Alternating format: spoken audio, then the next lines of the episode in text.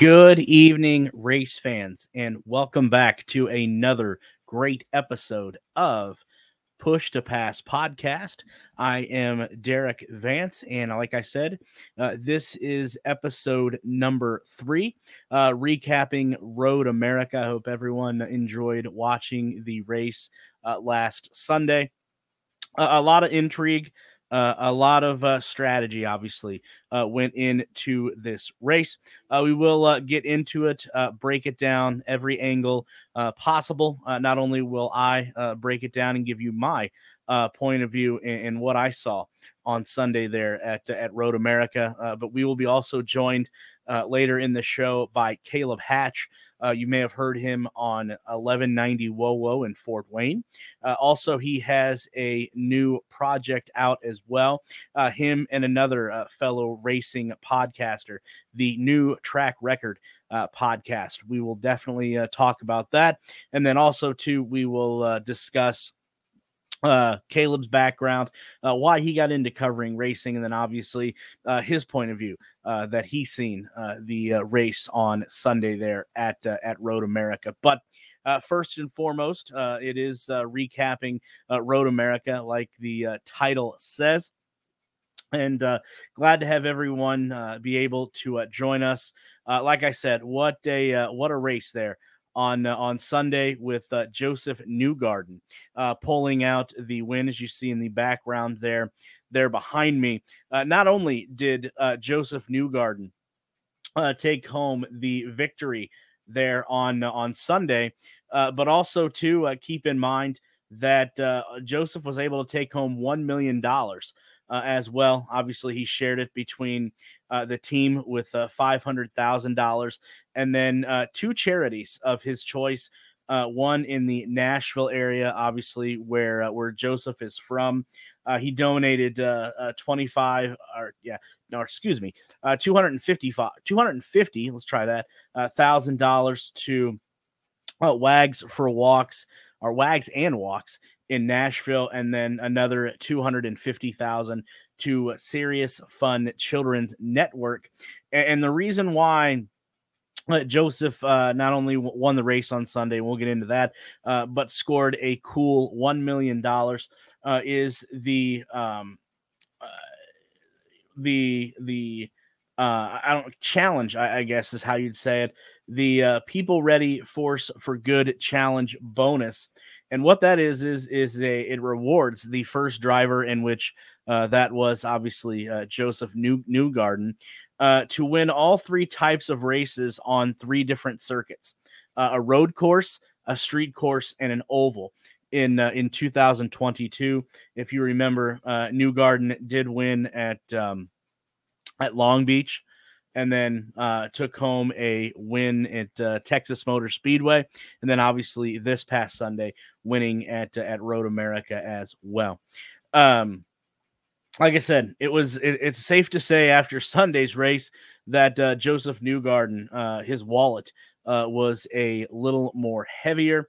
Uh, after beating out pole sitter Alexander Rossi out of the pits on Sunday, uh, Josef Newgarden cruised to his third victory in the NTT IndyCar season series in the number two PPG Team Penske Chevrolet. And like I mentioned, did earn a cool $1 million, uh, courtesy of the People Ready Force for Good Challenge bonus. Uh, like I mentioned just a little bit ago, the challenge rewards the first driver to win all three types of courses a road course, street course, and oval tracks in 2022. Uh, also, on a side note, if you remember, uh, Newgarden was able to exercise a few demons uh, with winning the race on Sunday, with uh, one year ago uh, having come oh so close uh, to winning the race last year at uh, Road America if it wasn't for a transmission problem late in the race. Uh, like I mentioned uh, before, the one million dollars is shared uh, between the team with five hundred thousand, and then the Nashville Nate area native and um, uh, Newgarden uh, was able to uh, donate uh, five hundred thousand dollars, obviously to uh, two of his favorite charities. One of them, like I mentioned, was Wags and Walks of Nashville, and then another tw- two hundred fifty thousand dollars going to Serious Fun Children's Network. During the race, if you weren't able to watch it, uh, Newgarden was was simply unstoppable. Uh, after a string of full course cautions, uh, gave way to a to clean running and an unst- unstructable air in route in route to his 23rd career win. Uh, the two-time IndyCar champion pulled away uh, from Rossi until the middle of the final stint of the race, uh, when Rossi trimmed his deficit uh, to just 2.8 seconds. Uh, the field was brought under caution twice in the final 10 laps, uh, which allowed the number 27 Andretti car. Uh, Honda back into the back in back to the back rather of the Penske car. Uh, both times, Newgarden was able to stretch the lead over the final corner uh, so that Rossi just didn't become a threat. Uh, as they cross the start finish line for the last time, uh, Rossi did end up finish finishing third in the race, uh, losing out to Chip Ganassi, an Indianapolis 500 winner, uh, Marcus Ericsson on the final restart. Uh Newgarden was able to beat Ericsson by 3.3 seconds and then 5.6 seconds over Rossi. Uh, some of the uh, quotes uh, post race from the race winner, Josef Newgarden. Uh, quote, a great day, great day indeed. Uh, said the two time champion, who is now up to third, uh, believe it or not, in the 2022 NTT IndyCar points standings. He's now just five points uh, behind teammate Will Power and 32 points behind current points leader Marcus Ericsson. Uh, uh, Newgarden also said it felt really good uh, in the in the beginning.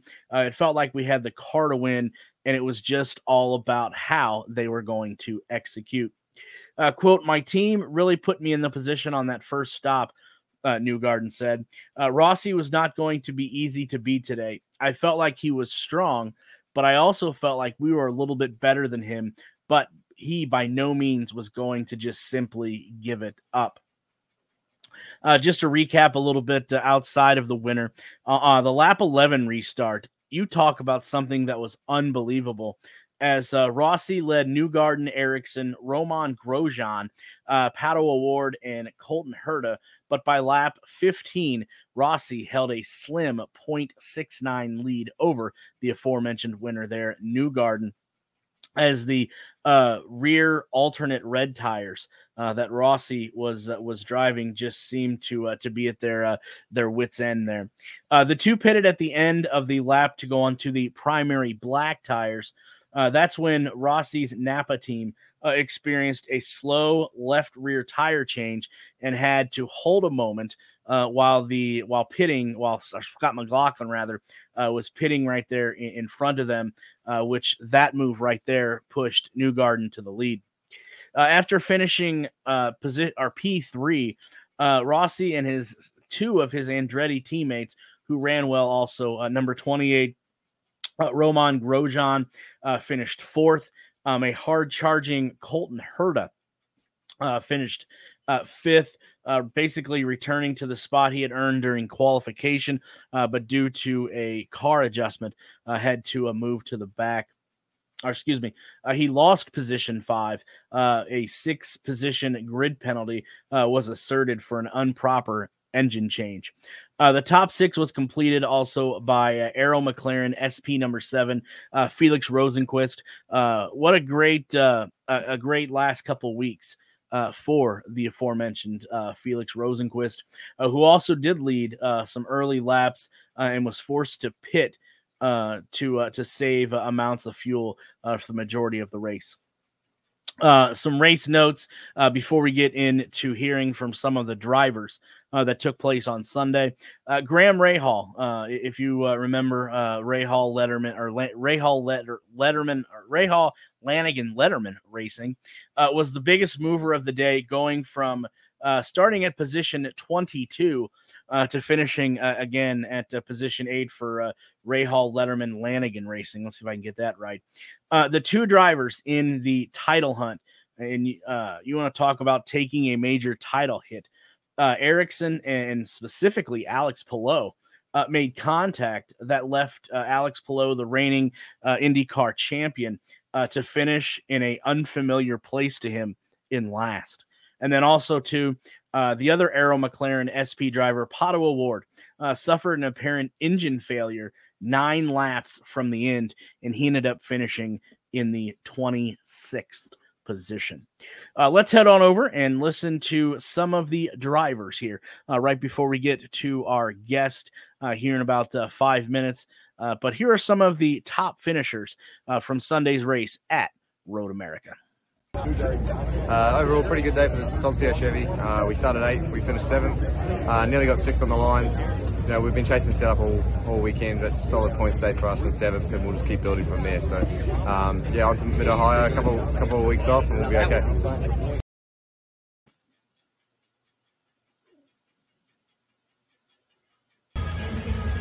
All right, race day here in Road America. P2 finish, a really good day for us in the number 8 Huski Chocolate Chip Honda. The car was really fast all day. Um, the team did a good strategy, good pit stops, so super thankful. Uh, important day for the team as well, or for us in the championship back in the lead. So uh, really pleased with that. And then just a quick note on the incident in the beginning with Alex, my teammate. Uh, hate to see him retire there.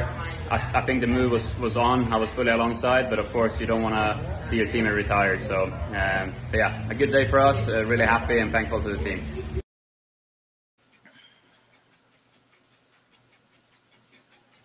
Uh, pretty average day. Just really went nowhere. Uh, we tried to go really trim and didn't pay off. So uh, a couple of times we were really fast down the straight, but then uh, the problem was getting through the corners and braking. So strategy, we just kind of uh, didn't go too crazy, and it kind of put us in that position. So, uh, unfortunately, started ninth, finished ninth. Um, lost a few points today. I think we're 60 something back now, but uh, kudos to, to, Marcus and uh, the eight car. So they did a hell of a job and got a uh, good point stay for them. The race, or yeah, we had a tough day today, especially me in the office. Uh, we had a very loose car, uh, very very difficult to um, um, complete the whole stint on the tires.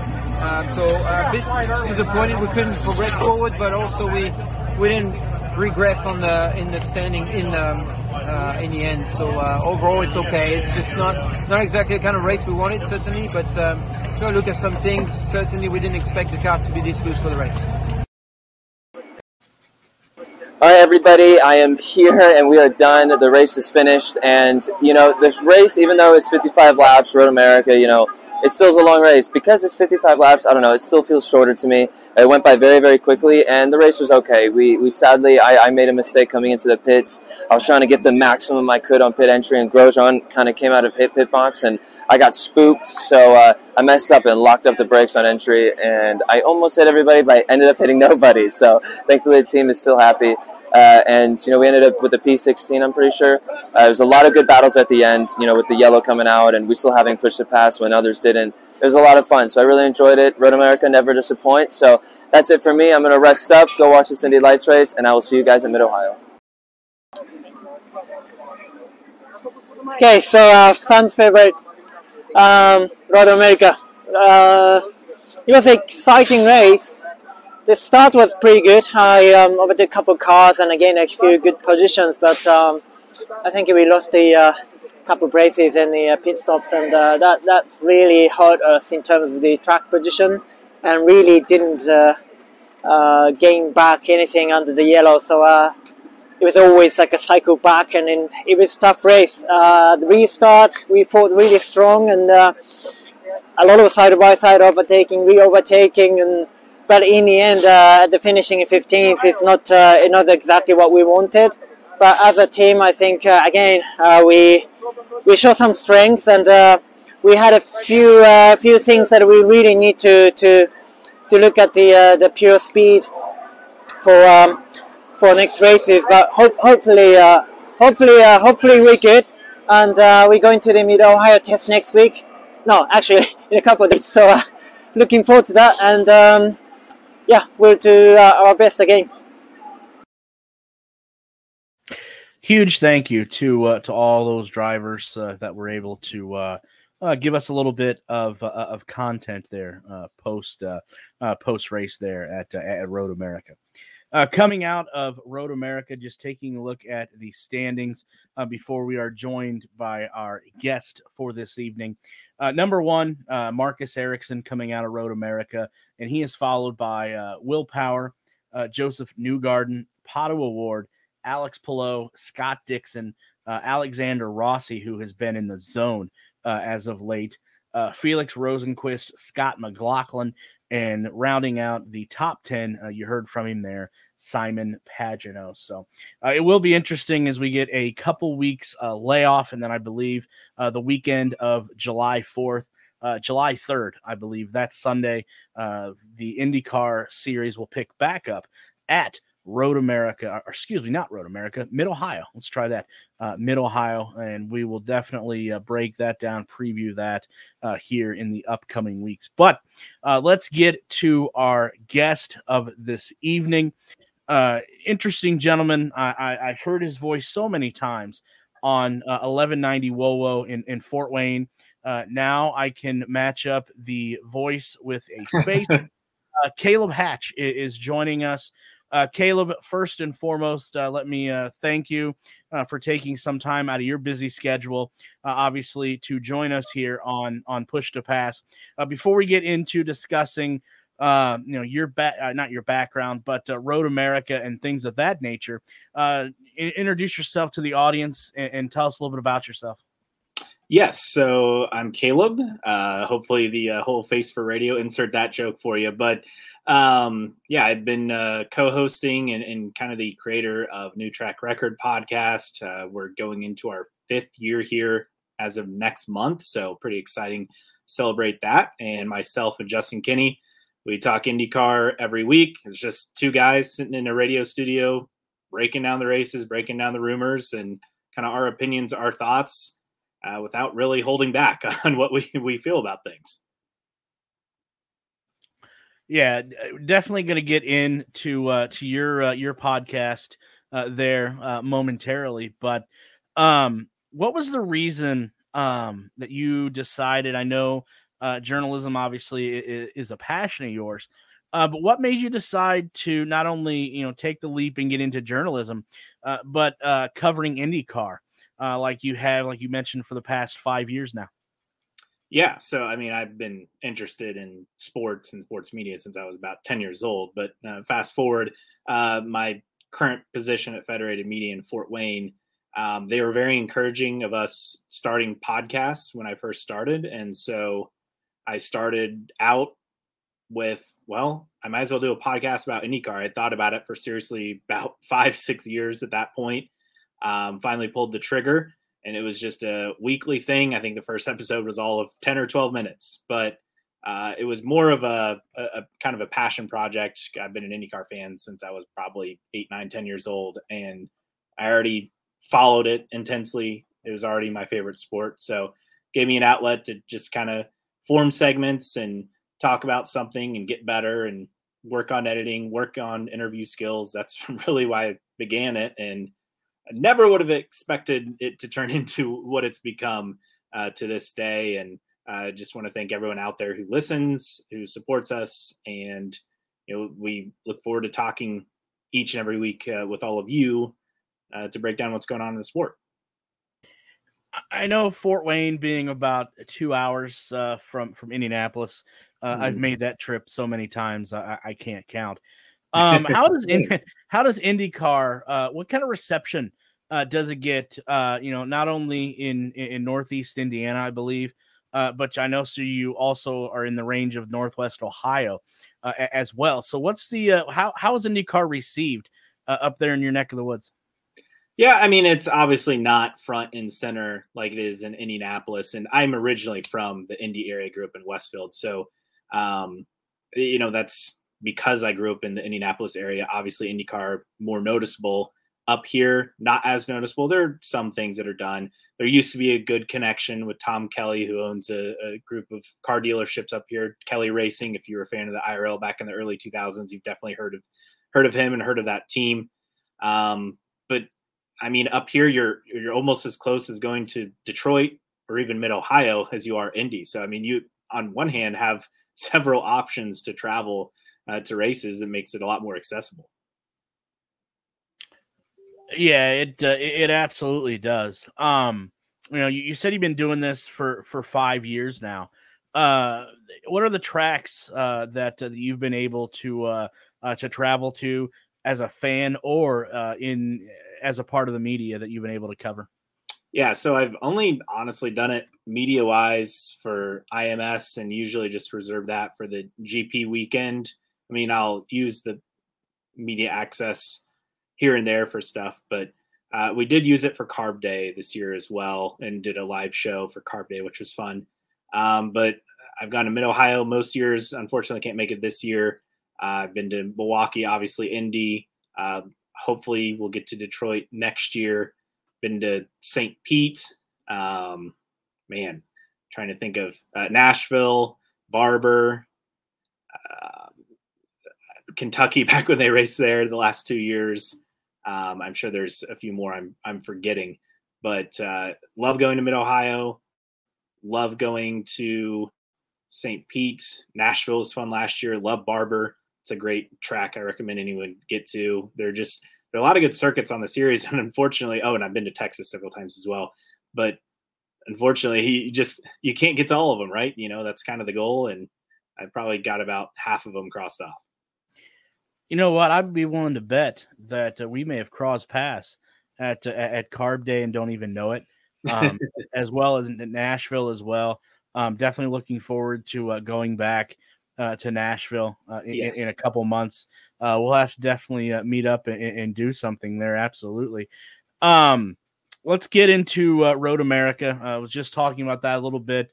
Um, obviously, you were hearing from uh, Takuma Sato uh, when uh, when you stepped in, uh, but uh, curious to get to your uh, you know recap of of Road America. Um, I, I, feel for Alexander Rossi; he is so close, and you got to think this has got to be deja vu for him. The last couple weeks at, at Detroit, um, give it two more laps, he obviously runs down the winner there, and then you know last week I, I thought he hit a home run uh, but again, uh, Josef Newgarden just a little bit better. And, uh, you know, let's talk about that a little bit.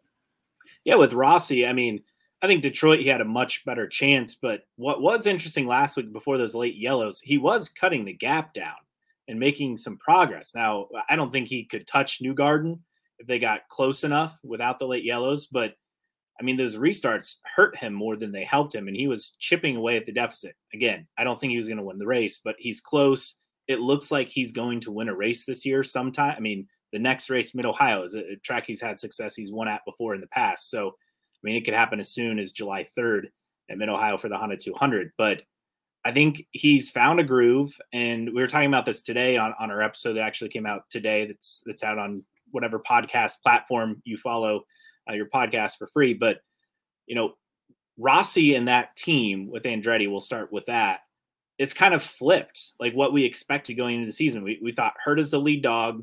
Grosjean could maybe challenge him a little here and there. And then Rossi, you know, kind of a, a distant third uh, with that four car team. And, and it's done a complete 180. Rossi's become kind of the top guy. Yeah, Herta has the race win, but Rossi's getting consistent results. I mean, he's got what, four straight top five finishes. So, uh, three straight top five finishes. So, I mean, this is a guy who's hitting his stride, who is in the top 10 in points, having the most success out of the Andretti Autosport drivers. I don't think that's what we expected going into the season. And fortunately for him, he already has his future sealed, right? So he can just do and just go for race wins. I mean, there's really no pressure. He doesn't have to worry about impending free agency because he's already signed for next year with McLaren. So that's something I think that's going to be fascinating to watch. And then with Newgarden, I mean, this is a guy who, when he's on, he's on three race wins. No one else has more than one in the series this year. It's just getting consistent results. And usually he's slow to start the season. Well, he's been a lot quicker to start this season results wise. And he's a guy who closes so strong. So that will be something to keep in mind. I mean, yeah, Marcus Ericsson is the points leader, but I mean, it's going to take two, three, maybe even four race wins to win the title this year. And I think Josef Newgarden has set himself up really well to kind of be the favorite right now. Yeah, I, I, I can't disagree. Um, Rossi, I, I, think what you were getting at, alluding to, he's playing with house money. That that's all yeah, he's doing with. Yeah. He's definitely playing with, with, with house money. Um, obviously, he wants to, uh, you know, last year with Andretti, uh, go out on top. Uh, I think you're starting to see the skill set that uh, Al- Alexander Rossi has. Um, it was on display his rookie year when he won the 500, and now you're starting to see everything come together uh, with this last year uh, of Andretti. And I think you make a very uh, interesting point that I don't think a lot of people are making. That, like you said, going into the year, uh, if you if I would have told you, uh, do you want to bet that Alexander Rossi has be- a better fi- better finishes so far than Colton Herta? I'm I'm sure you would have took that bet. I'm sure. You would. Yeah, no one would have thought that would have going into the season. No, absolutely not. And, and Newgarden, uh, like you said, uh, he uh, the, the, pit stop um, that uh, McLaughlin kind of hung Rossi up a little bit. Uh, it was it was Newgarden's to lose at that point. point, and uh, you know e- even the way Team Penske has been the last two races going out at, at Detroit there well, I guess Belle Isle. We're going to Detroit next year. Uh, hell of a job uh, Power did on the red tires on the last 20 laps. The way that track was shredding them. Uh, Penske jumped out to a great start the first couple races of the year with uh, uh, Newgarden and, and McLaughlin winning, and now back to back with Power and, and Newgarden. I think it's just a matter of time. I think you're absolutely right that uh, Ericsson may be the points leader right now, uh, but we've noticed the last few weeks that flip flops and, and who's hotter than uh, than anybody right now? Uh, if it's not Alexander Rossi, it's Josef Newgarden. Yeah, and, and Josef's actually getting the race wins. I mean, Rossi's getting results for the first time consistently in you know quite some time. I think you can go back to either late last season or even 2020, where after that terrible start he put together some results. But you know, with Penske, it's it's so weird to have them be a non-factor at Indianapolis for multiple years in a row now. But to be so good, just I mean, you could argue dominant outside of Indianapolis this season. I mean, they've they've won five races, five out of eight races, so they've been dominant. They just didn't have any success at the track where you'd expect them to to dominate at Indy.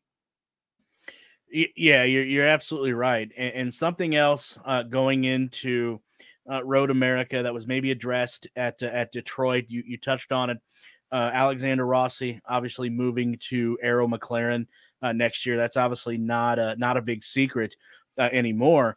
But the the talk going around the paddock is uh, Arrow McLaren. Uh, we see the money not only that they're putting into Formula One or Formula Three, but the money they're putting into IndyCar, uh, building a new facility around the Indianapolis area, and then them discussing a, a third car next year. Um, everybody I've talked to thinks that uh, it's obviously not Felix Rosenqvist next year, which uh, that sucks for him. I, I think he's doing the best he can do. But you have Pato O'Ward in that stable next year, obviously signing his long term deal at Indy. Uh, you have the announcement of Alexander Rossi coming into the fold next year. Uh, the name that has been floating around is for that third car, Scott Dixon. Yeah, that I mean, there are a lot of names that have been thrown out there. Everything from Dixon to Ricciardo to VeeKay. I mean, to me, Rinus VeeKay has simply not had the results post coming back from his injury last season to now to really warrant, uh, you know, what would most of us would consider a big step up as far as the ride goes. I mean, Conor Daly's teammates outperformed him four straight races. So uh, I guess in my opinion, scrap his name off. I know Zak Brown apparently really likes VeeKay. We all understand why they're going after Dixon. I mean, this is a guy who, on his own team, you know, went into 2021 as the clear number one driver. And right now, halfway through 2022, I mean, it, he, he's not a number three driver, but I mean, compared to his teammates, the way they're performing, he is the number three driver, which is wild to think about. I mean, this is one of the all-time greatest drivers in IndyCar. Um, that would be a coup. And, and you go back to what Tony Kanaan kind of tweeted in Portuguese the other week, saying, you know, it, the name, you know, we're all talking about VeeKay and Palou at that time, and you know, is Scott Dixon the name? Is it Ricciardo? Is it someone completely off the wall that's not even on that list? You know, who could it be? To me, I think Felix Rosenqvist has done enough to to warrant keeping that seat. I mean, I think he had a great month of May. He had a solid result at Belle Isle despite his team screwing him over in qualifying uh, with the penalty there, moving from what 25th to 10th. So good result there, considering the circumstances. A weird fuel save mood uh, uh, mode for him at Road America, and still comes home, gets a, a sixth place there as well. So I mean the the results are consistent, and he has that pull at Texas. And most of the, the issues this year compared to last year, I mean, these are just weird things going on, you know, mechanical issues, team issues. I mean, it's not him crashing the car, which we saw some last season, but he's back. He's healthy. To me, he should keep the seat. I mean, outside of winning a race, I don't know what more he can do in this stretch, contending for the Indy 500 win and putting together consecutive top tens and and really contending at some of these tracks. I don't what more he can do. And Scott Dixon, if, if that's what they want to do, I mean, I guess I understand it if they get Scott Dixon, but if it's not Scott Dixon or Daniel Ricciardo, I guess to me, like what what more do you want? Yeah, I, I did see the, the, the tweet that you're referring to from uh, from from TK, and to me, um, there, there was a lot of names bantered out. Um, I know uh, Alex Palou was one of them, uh, mm. but having a discussion with with with Tony Donahue, Alex Palou just doesn't make sense to me, even from a from a team perspective or a business perspective, because obviously, you know, we know, you know, TK is only going to be around for maybe one more year, and he was kind of, you know, hinting at that uh, this past mm-hmm. May. Uh, Scott Dixon isn't getting any younger, so who's going to be the face uh, of Chip Ganassi going forward? It, has got to be Alex Palou, right? So, you know, and, and, and you know, Chip's going Chip's going to pony up the money needed. So scratch that name off. Um, and, and I think to your point, uh, Rinus, if he would have had more success this year, um, I could obviously see that seat going to him. But what the struggles he's had, and, and obviously, like you said, uh, Conor Daly out outperforming him. Well, it, it can't be Rinus VeeKay. So you add a veteran like Scott Dixon on that team that's now putting money into their program with Alex Palou and, and Rossi already in the fold. That just makes the most sense if it's Scott Dixon. Yeah, and I guess the other thing is Honda's already letting Alexander Rossi. I mean, essentially, he's leaving Honda, right? So with this moving to a Chevy team, so that's another thing to think about. Would Honda be willing to let Scott Dixon get away? I don't think they would. I mean, it, it, the number would have to be insane. And and Honda, rumored to have helped pay for some of Rossi's contract, you know, with Andretti on the previous iteration uh, with his current deal. So you know, would Honda pony up to make sure Scott Dixon stays a Honda guy? Yeah, that that would not surprise me at all. So it's definitely definitely getting uh, pretty silly here as we get to the midway point of uh, of the uh, IndyCar season. Uh, another name uh, that uh, has been bantered around that I would I would love to see, and and just to your point, I, I believe you're absolutely right. Felix has done more than more than he can or or mm-hmm. what he can uh, to keep that uh, seat next year. But obviously, we don't sign the paycheck, so we'll definitely have to see how that works out. But I think somebody that has jumped into a car, different cars with you know no practice at all, and has uh, performed extremely well, is one Santino Ferrucci. Yeah, th- this is another guy who should definitely be on the radar for a full time seat next year, whether that's back at Coyne again, where he spent his rookie year AJ Foyt Racing. I mean, these are kind of the teams I think would be in mind for him with a full time ride. Obviously, it would probably take a little bit of budget on his part to get one of those seats, and he probably brings something to the table. Nothing like he brought his rookie year. I mean, Cly-Del not on board. and he also had David Yurman as well as rookie season. So this is a guy though he's got results and and yes it didn't go that well for him at Belle Isle with Juncos, but he could also maybe be a Juncos candidate if he can find a full season sponsor because I think this is a guy who look love him or hate him he gets results and he's done such a great job from last season what turned into you know running nearly half the season with Rahal, and I was shocked he didn't get that seat but it seemed to be you know, between the, the team principals there on, on who people wanted and what he did at Indy with the uh, one off entry I mean, this is a guy who absolutely is shown on track. Again, off track stuff and, and stuff in the past pre IndyCar. I get it. There are people who don't like the guy because of that. I understand it. But the results and, and what he's done in IndyCar, I don't think there's really any argument to say that he's not deserving and competent enough to be a, full time guy in the series.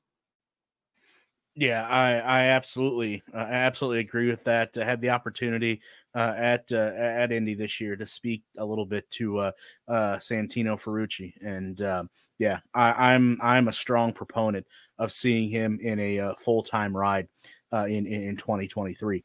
Uh, you did bring up uh, Hall, Letterman, Lanigan Racing, and they finally got a consistent finish uh, this past weekend at um, Road America. What has been the struggles that you have seen with uh, Hall, uh, Letterman, Lanigan this year? Well, some of the things that we thought would be strengths, right? We thought qualifying would be improved, bringing Jack Harvey on board. And I get with Lundgaard, it was literally a one race sample size, but fast six in your first race in the series ever.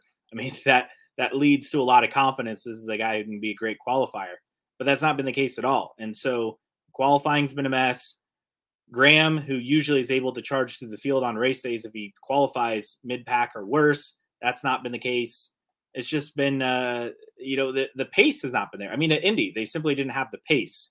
So there have been a myriad of, of issues for this team. And Graham told Marshall Pruett of Racer.com last week going into Road America, they're thin on engineers. And and Justin and I talked about this on our episode for this week okay, if you're going to admit that you're thin on engineers after losing Tom German to Toyota Racing Development in the offseason, which is a big loss, mind you, a very big loss for that organization. But if you're going to be thin on engineers and that's why you're not getting the performance out of three cars, so you expand from two to three, you you lose a two-time Indy 500 winner in Takuma Sato, who has a lot of experience, IndyCar and F1, who's won a handful of races with the team to Graham, who hasn't won since 2017, uh, who's consistent, you know, top five, six, seven in the championship. But I mean, he, he hasn't won since 2017. I mean, I mean, it is what it is. Jack Harvey's not won a race, one podium in what 56 races now. And then Christian Lundgaard, a rookie. I mean, you you lose a lot of experience. You obviously lost it on the engineering side with German leaving. You lost it as far as the driver lineup goes with Sato uh, going elsewhere. So I mean, they they bet on Harvey being an improved qualifier, and Lundgaard, who I think is, I mean, I guess he he's met expectations as a rookie. I don't think people were expecting him to go out there and win races or anything, or even compete for podiums. But he's got a couple top tens. He's been solid this year as a rookie.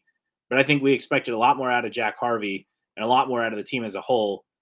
And I guess if you're thin on the engineering side, yes, you have the partners, but if you don't have the staff to back that up, you can't compete. And I guess that's kind of what we we discuss and talk about because you have to have the people behind the scenes to make it work on the racetrack, right? And it sounds like they're lacking that element, which is why the results have simply not been there.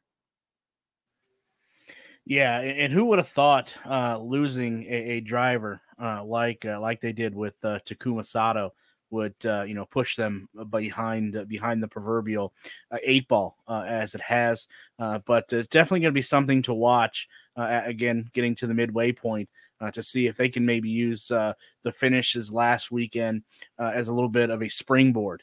into the second half of the IndyCar season.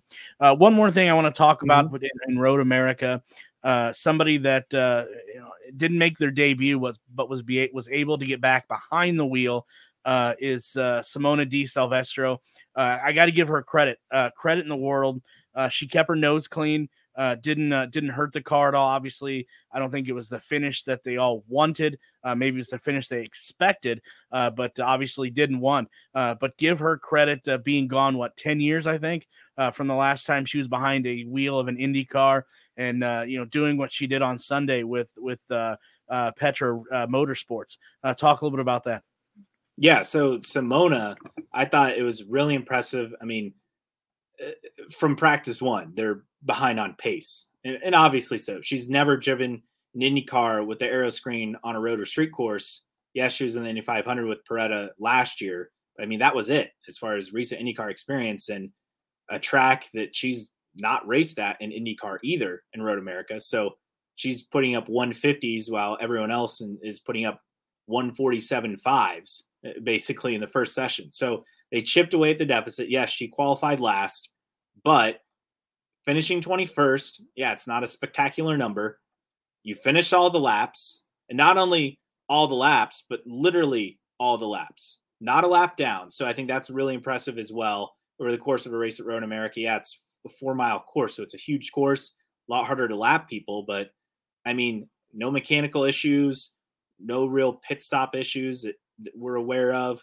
I mean, it was a clean weekend and it's a good start. And then she goes to Mid Ohio here in a couple weeks where she's going to be more familiar with the car, obviously having more track time and a, a racetrack that she's actually raced at. So, I mean, you have a lot of things going for you at Mid Ohio if you're Simona Di Silvestro. And that Carpenter Racing team, and I think is kind of hitting their stride here. It took a little bit, but I think they're hitting their stride this season. So yeah, absolutely a, a, really solid performance for her. I get it. 21st doesn't sound like a lot, but for, for that team to complete all the laps, not finish any laps down, no mechanical issues. I mean, that's a really, really good performance for her opening weekend in IndyCar this year.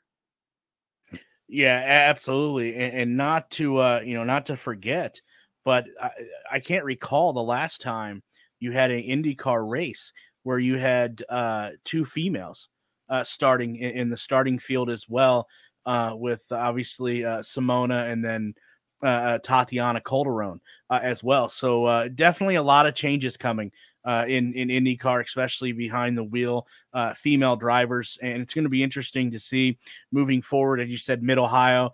Uh, you have Nashville, that's a, a street course as well, mm-hmm. uh, to see if uh, Paretta can build momentum. Paretta and Ed Carpenter uh, Racing can build momentum off what they did last week at uh, at Road America.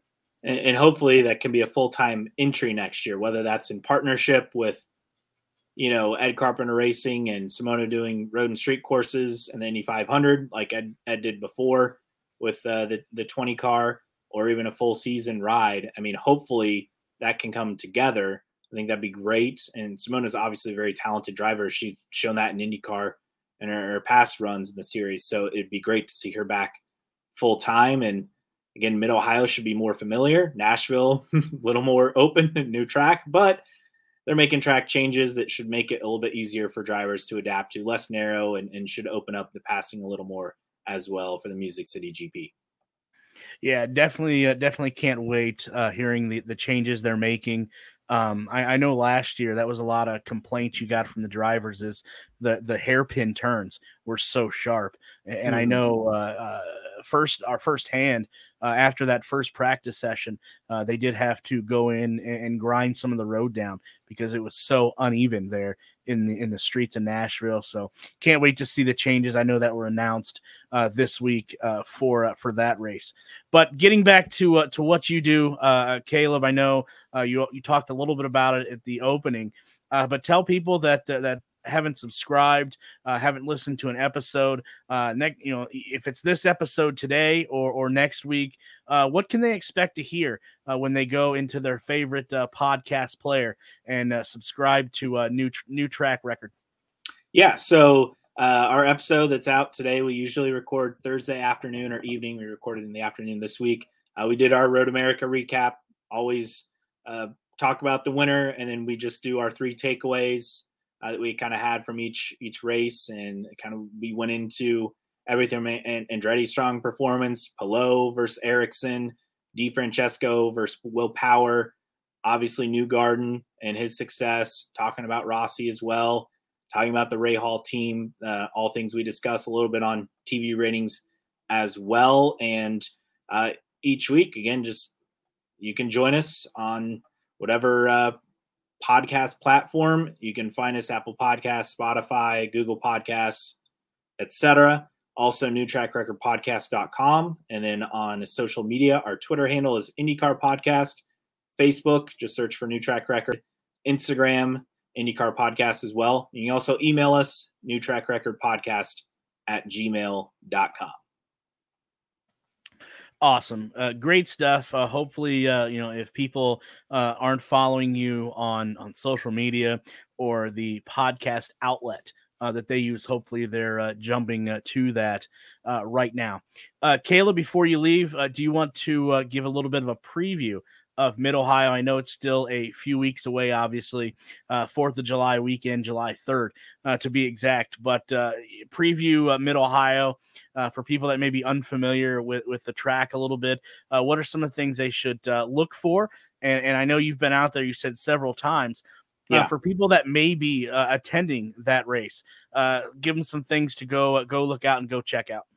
Yeah, so I mean, this is a track. If you're going to go for more than just race day, I mean, feel free to rent a golf cart and, and drive around and kind of see the different spots. You know, obviously on race day, I prefer sitting in the keyhole. I know a lot of people sit also in the S's as well. Those are kind of the, the spots, but there's a lot to see. It's a great facility. Um, you can kind of move around, and the best part is you don't need to buy a reserve seat. Just bring your your camping chairs with you and set up, you know, on the viewing mounds around the course. I think that's that's the part that makes it great. Is kind of like Indy. I mean, you you bring your cooler, bring your food, your drink, and this time you pack along your camping chairs to set up on where to sit. And again, if you go more than race day, move around, kind of get some different vantage points. I think that that part is is exciting to see different vantage points.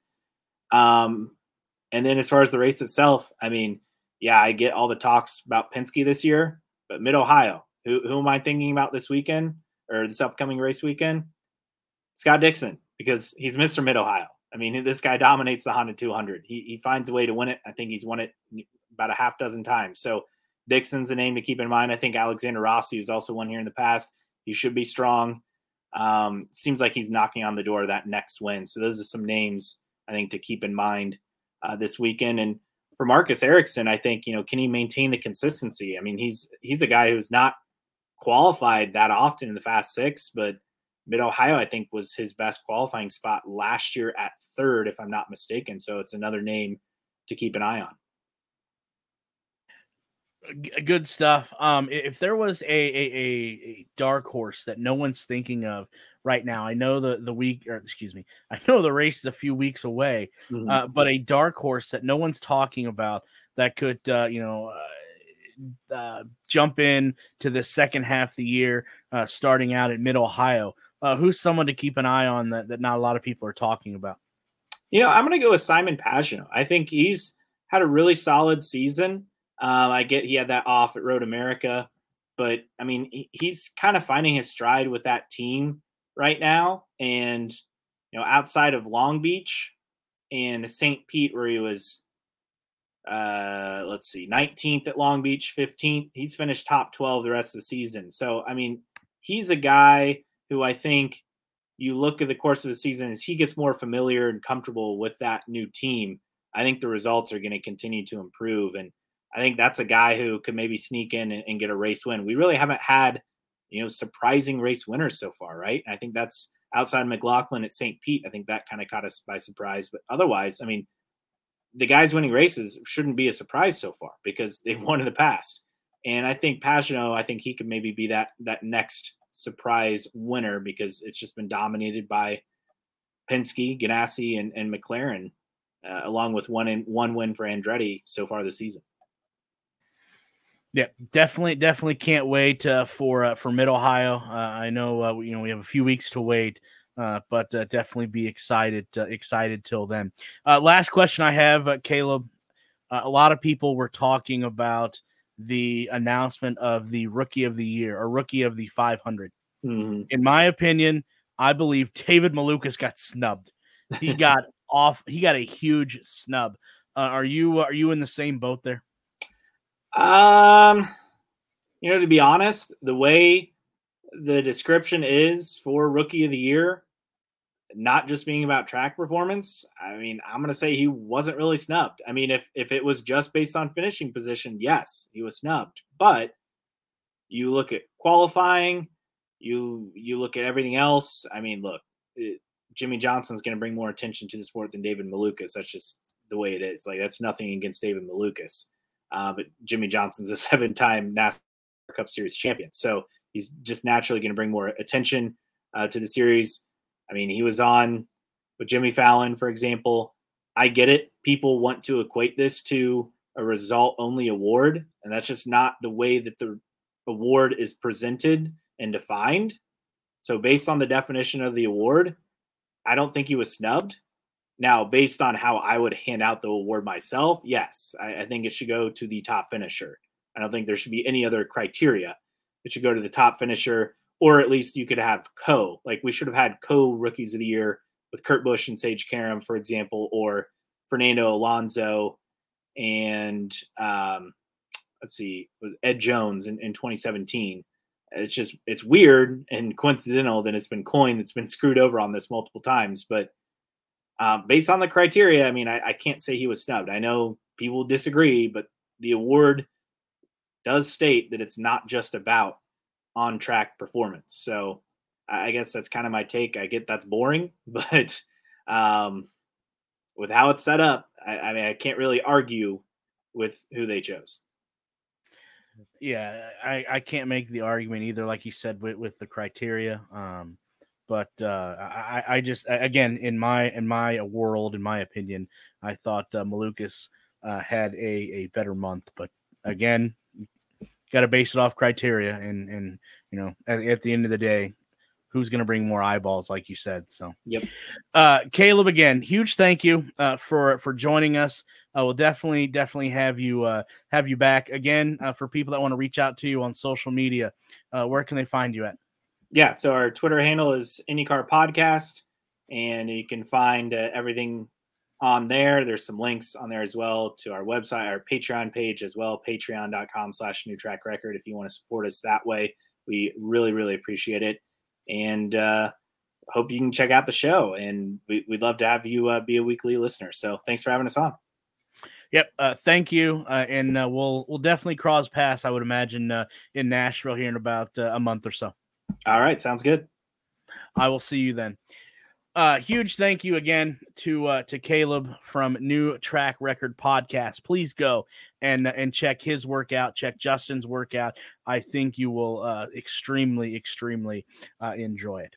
A huge thank you to everyone that uh, is uh, watching or going to uh, uh watch uh, in the in the future. Uh, hopefully, we were able here on uh, new on the Push to Pass podcast to bring you something that you didn't know about about IndyCar, and that is what we strive to do here. Also, again, uh, can't reiterate uh, enough. Uh, huge thank you to Caleb Hatch uh, of New Track Record Podcast for joining us. Uh, hopefully, everyone enjoyed the content and insight uh, that he brought, as, along with myself. And that does it uh, for this episode of Push to Pass podcast. Uh, hope everyone enjoyed it. And we will be back here in a couple weeks' time previewing Mid Ohio. So until then, race fans, I am Derik Vance signing off, and we will see you at the next race.